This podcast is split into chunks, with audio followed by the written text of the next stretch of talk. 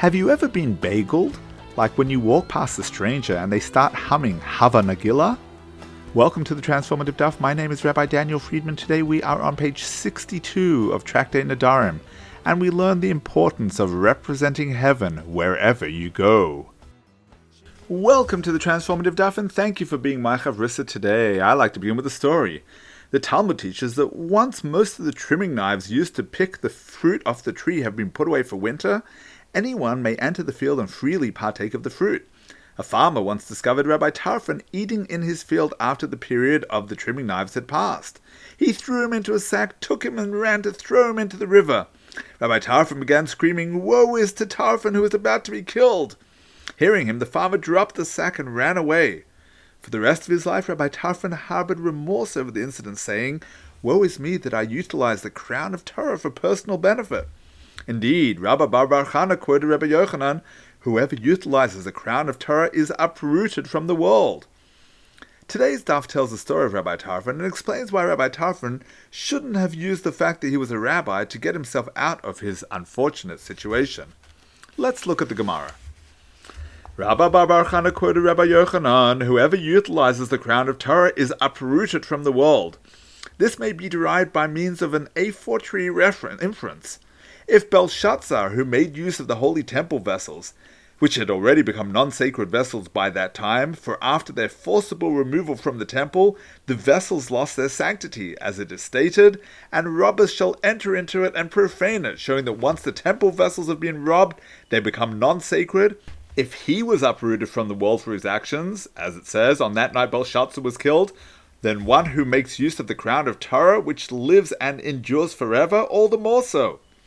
And in the case of Rabbi Tarfon, since he was eating during the time when most of the knives had been set aside, why did that man bother him? Because someone had been stealing grapes from him all year long, and when he found Rabbi Tarfon, he thought, This is the one who stole from me. If so, why did Rabbi Tarfon berate himself? Since Rabbi Tarfon was very wealthy, he should have sought to appease him with money. It is taught to love the Lord your God, to listen to his voice, and to cleave to him, meaning that a person shouldn't say, I will learn Torah so that they will call me a sage. I will study so that they will call me rabbi. I will review it so that I will be an elder and sit in the academy. Rather, learn out of love. And the honor will ultimately come, as it says, bind them upon your fingers, write them upon the tablet of your heart.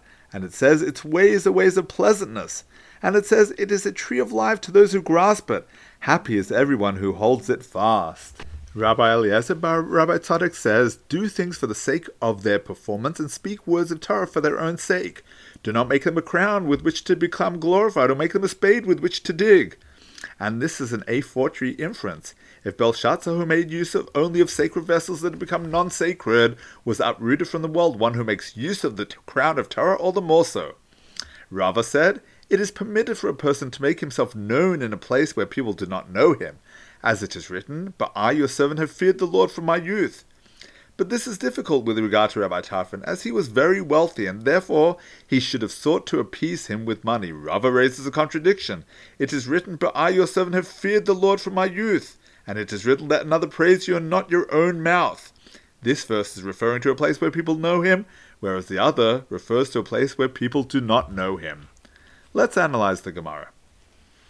Generally, one should avoid pride and haughtiness associated with his Torah learning. However, certain circumstances call for a Talmud Chacham to let others know that he is learned. One such situation is in a place where he is unknown.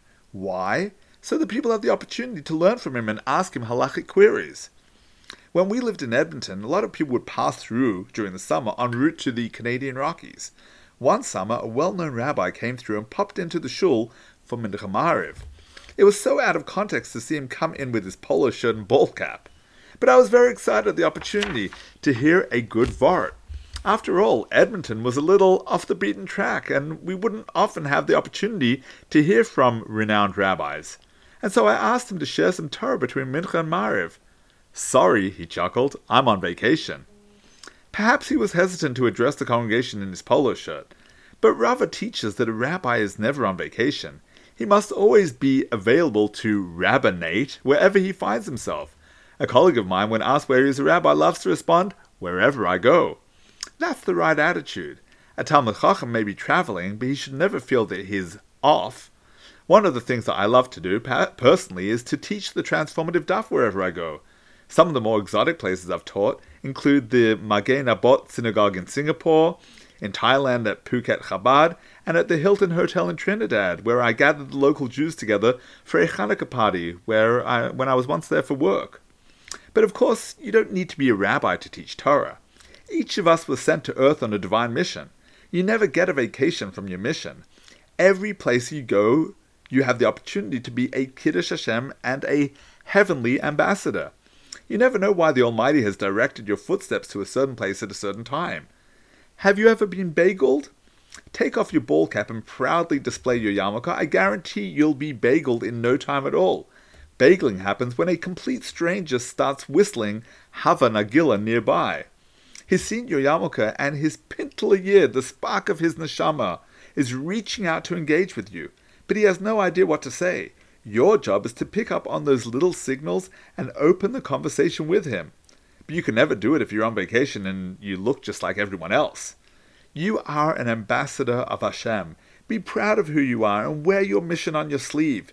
If that complete stranger doesn't summon up the courage to whistle, just know what an impact you've made just by proudly displaying your diplomatic license plate.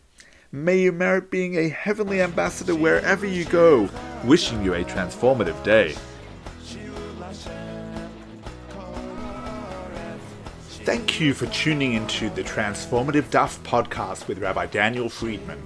Whether you've been doing Daf Yomi for years or you're not quite ready to commit but want to be part of the Daf Yomi global movement, there's something in the Transformative Daf for everyone.